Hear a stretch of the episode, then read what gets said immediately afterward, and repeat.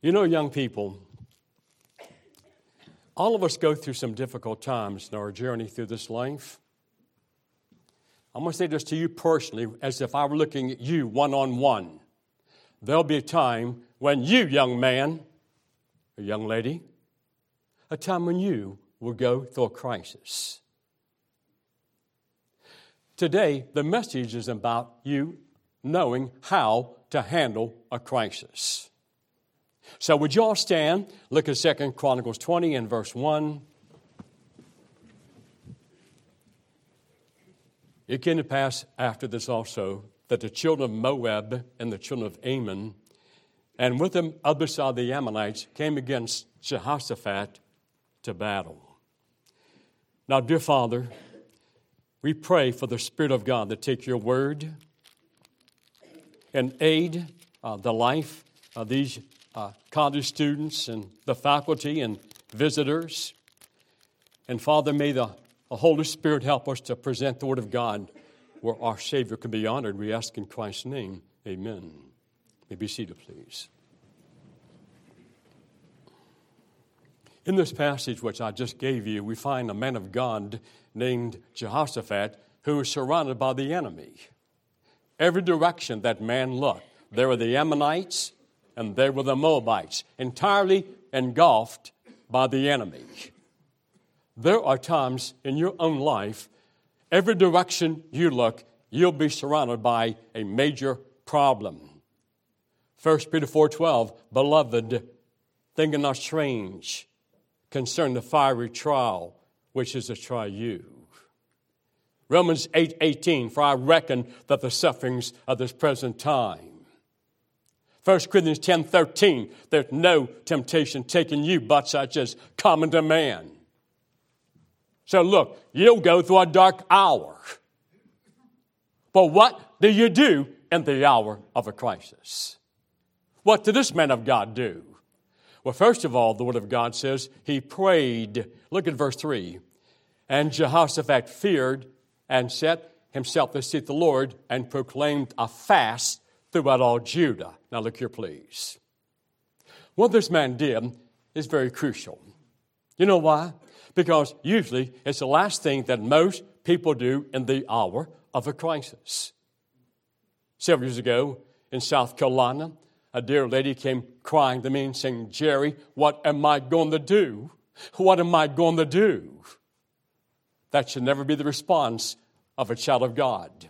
But so often in the crisis, people, they literally fall apart, and they run in this direction, and then they go in that direction. They go everywhere except the one place God wants you to go, and that's to pray. Many years ago, I had a good friend in South Carolina who got a long-distance phone call from his dear mom in the state of Pennsylvania. His mother's crying. She said, son, your father has just been killed on the highway. And my good friend said, you know what I did, Jerry? He's with the phone in my hand. I literally fell to my knees and I began to pray. You know what that man did? It's exactly what this man of God did. The Bible said he began to pray.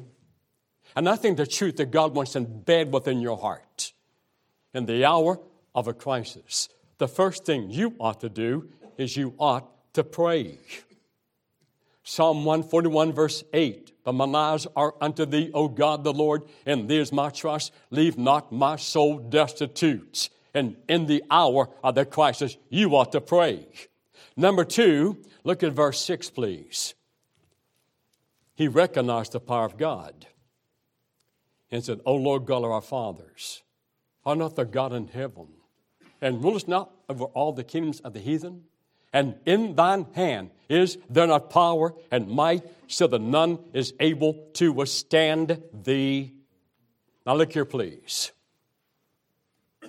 Scientists tell us there's enough energy in the body of one man to blow up the entire city of New York. That our mind is capable of knowledge beyond a computer built as high as the Empire State Building. However, in the spiritual realm, all of man's mental powers, all of man's physical strength is absolutely of no value. 2 Corinthians 3:5 says, not that we are sufficient of ourselves to think anything of ourselves, but our sufficiency is of God. In John 15:5, Christ said, without me, ye can do nothing. Look at me. In myself, I'm weak. I'm frail. I'm destitute. The power is not in me. The power is in the Lord. Many years ago when I was in college, I was taking a course called Greek. I could hardly speak English, but I was learning Greek. And you know, I was so exhausted, so mentally drained. I was, at the time, interested in a young lady who was going to become my wife. And she wrote me a letter that night. And I'll never forget this. I got the letter and I fell across the couch. And I hardly had enough energy to open up the envelope. And I did, and I got the little note out. I'm lying down, and I'm reading the note. And in the middle of the letter, my wife made this statement. Jerry, the task ahead of us is never greater than the power of God behind us. And when I read that statement, look at me, I literally jumped off of that couch like someone poured a whole gallon of enthusiasm right down my throat. Listen to it again, please. The task ahead of us is never greater than the power of God behind us. Sometimes we go through this crisis, this dark hour, and it seems like there's no way to go, and everything is enclosing on us. And yet the Bible says in Genesis 18:14, is anything too hard for the Lord? Jeremiah 32:17, there's nothing too hard for thee. Luke 1:37, for with God nothing shall be impossible. Look at me, no crisis is ever greater than God's power. And this man recognized the power of God. But third of all, the Word of God says, he recalled the past blessings God gave him. Look at verse 7. In verse 7, this man of God said, art not thou our God, who didst drive out the inhabitants of this land before thy people Israel, and gavest it to the seed of Abraham, thy friend, forever? Now, young people, let me say this to you kindly. There's no advantage of any one of you in this room dwelling upon your past and your past failures. But I will tell you right to your face, there's a great advantage whenever you recall the past victories that God has wrought in your life. Now, when I went to college, and by the way, I'm the first Savinsky ever to go to college. And my dad had 15 brothers and sisters, and my mother had 4 sisters, and no Savinsky, either side, ever went to college. I'm the first Savinsky ever to go to college. And I went to college, and I'm embarrassed to tell you this. My whole life was sports, football in high school, baseball, fastest runner, and track, and all that nonsense. You know, my whole life was consumed with the sports world, books, out of my vocabulary. Studying, to me, was a curse. And so when I go to college, I had to take a course called Bonehead English. Now, that's a bad story, by the way. That means I was dumb as a doorknob, and I really didn't. It was embarrassing, and I'm in this course, and I'm taking the test. I'm struggling. I really am struggling, and so we took a test on Friday, and on Monday the teacher is handing all the papers out in front of the entire class. The teacher says, "Where is Jerry Savinsky?" And I raised my hand like that. And she looked at me, she said, I must see you at the close of the class hour. And the very way she said it, everyone knew I flunked the test. And so I walked up there, and the teacher said to me, she said, Jerry, you have real problems. I said, yes, ma'am. She said, you are ready to flunk the whole semester of English. And I was. And she said, I have talked with your tutor. By the way, I had a special tutor working with me who almost had a nervous break. No, we did not. But I did. I had a special tutor. And she said, I have talked with your tutor. This coming Friday at the close of school at 5:30, you go to his office. He will give you another test. If you pass that test, then we'll disregard this test. But Jerry, that's all we could do for you. I said, okay. So students, look at me. I got up at 5:30 the rest of the week, and I studied from 5:30 to 11 o'clock, one subject. I just studied English, just English. And then, I'll never forget, at 5 o'clock, I walked in that, my man's to take the test. I walked in there with my tutor. I got the pen out, and I sat down, and look at me. I began to read every question carefully, and then I would circle the answer. And then I'd read the second, and I would go over, make sure, and I said, I did that for the whole test. When I got through, look at me, my head was going like this.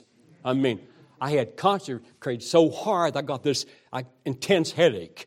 And the professor said to me, stand right there. I'll grade the test and give you the outcome. And so I stood like this, and I'm waiting, and he graded the test, and I'll never forget this as long as I live. He took his glasses off, looked at me and said, Jerry, you flunked it. Flunked about 2 points. Well, thank you for feeling sorry for me. I appreciate that. But I did. And so in my heart, in my mind, look at me.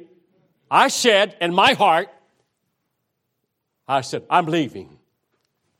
I'm leaving. I'm going back to Southwest Virginia where I belong. And I was. That was it. Well, all of a sudden, that tutor, although I did not say one word out loud, God's my witness, he looked at me and said these exact words. I shouldn't do this, but I'm going to give you another test right now. If you pass this test, then Jerry will disregard this test you just flunked, and the test last Friday you flunked. But that's all we could do. Is that clear? I said, give me the test. Now, you kids look at me because God's my witness. This is exactly what happened. I took that test. I got my pen out. I did not read one question. I just circled the answers. I tell you, I did not read one question. I circled the answers. I gave the test back to him. I stood like this. He graded the test. He turned around and looked at me, and he said, Jerry, you made a B. I said, I did. Students, as long as I live, I'll never forget this. He held the paper up in big red numbers, in red, 88. He said, you made an 88. And I said, what do you know? Now, listen, young people. God does not bless laziness, but sometimes he sure helps the ignorant. Amen. By the way, don't you try that. That may not happen in the 100 years at any college in America. But I'll tell you what happened. When I got that classroom, students at that room taking the test, I'm jumping this high. I'm screaming at the top of my lungs. Kids thought I'd gone crazy. You know why? Because I know God intervened for me. God knew I was leaving. And God intervened. And every time I've been discouraged, every time I've wanted to quit, you know what I've done? I've always looked back at 88. Hasn't God always intervened for you? Hasn't God always seen you through? You see, child of God, there's a great advantage of you recalling the past victories God wrought in your life. But then, look at verse 12, if you will. He got his eyes upon the Lord. O our God, wilt thou not judge them? For we have no might against this great company that cometh against us. Neither know we what to do, but our eyes are upon thee. Now, you know, look here, since I've been a little boy, I have always had a wild running imagination. As a matter of fact, when I was in fifth grade and sixth grade, every report card that my mother received, the teacher put on every report card, Jerry daydreams all day long. I've always had this wild running imagination. My daughter Jennifer says of me, to this day, she says, my father has a boy's mind trapped in a man's body. I can see the scene right here. Now I want you to see the scene through what I see through my eyes, okay? I'm going to dramatize this for you. Here Jehoshaphat is surrounded by tens of thousands of the enemy. Every direction he looks, there's the Ammonites and there's the Moabites. Now, we don't know how he said it, but can I give you a Savinsky rendition? Perhaps he said, "O our God, wilt thou not judge them? For we have no might against this great company that cometh against us. Neither know what to do. But our eyes are upon thee." Who else can you look to? You look to man, man's going to fail you. You turn to finances, they'll disappoint you. You know what you got to do? You got your eyes fixed upon the Lord. You hear me? And when they got their eyes upon the Lord, would you not look with me at verse 22? And when they began to sing and to praise, the Lord sent ambushments against the children of Ammon, Moab, and Mount Seir, and they were smitten. What did God do? God wrought a great victory. Many years ago, I was preaching in Farmington, New Mexico, and I got a long-distance phone call from my dear mom in West Virginia. My mom was crying her heart out, and I said, "Mom, what is it?" And she said, "Jerry, your father just passed away. My father had an aneurysm in his stomach, and it burst, and my father, who was a godly man who was saved, my father died on the operating table." And when the phone hung, when I got through talking, I put the phone down. You know what I did, students? The first thing I did was I prayed. Number two, I recognized the power of God. Psalm 18:30, as for God, his way is perfect. And that was God's perfect time of taking my dad home. Number three, I recalled the past victories. 2 days before my dad died, I called my dad up, and the last words I ever uttered to my dad were, "Dad, I love you." Number four, I got my eyes upon the Lord, and I began to sing the doxology. I'm going to tell you, in the darkest hour of my life, what I have preached to you was my calm and my peace. I stood at my dad's casket, and I talked to coal miner. My dad was a coal miner after coal miner. I cannot express to you young people the unusual presence and peace that God gave me. And you know what? That's the kind of father we have. And you've got to get this branded on your life. You can either handle the crisis your way and make a grand mess, or else you can handle the crisis God's way, and you could pray and recognize the power of God and recall the past victories and have your eyes upon the Lord and have a song in your hearts, and then watch what God will do for you.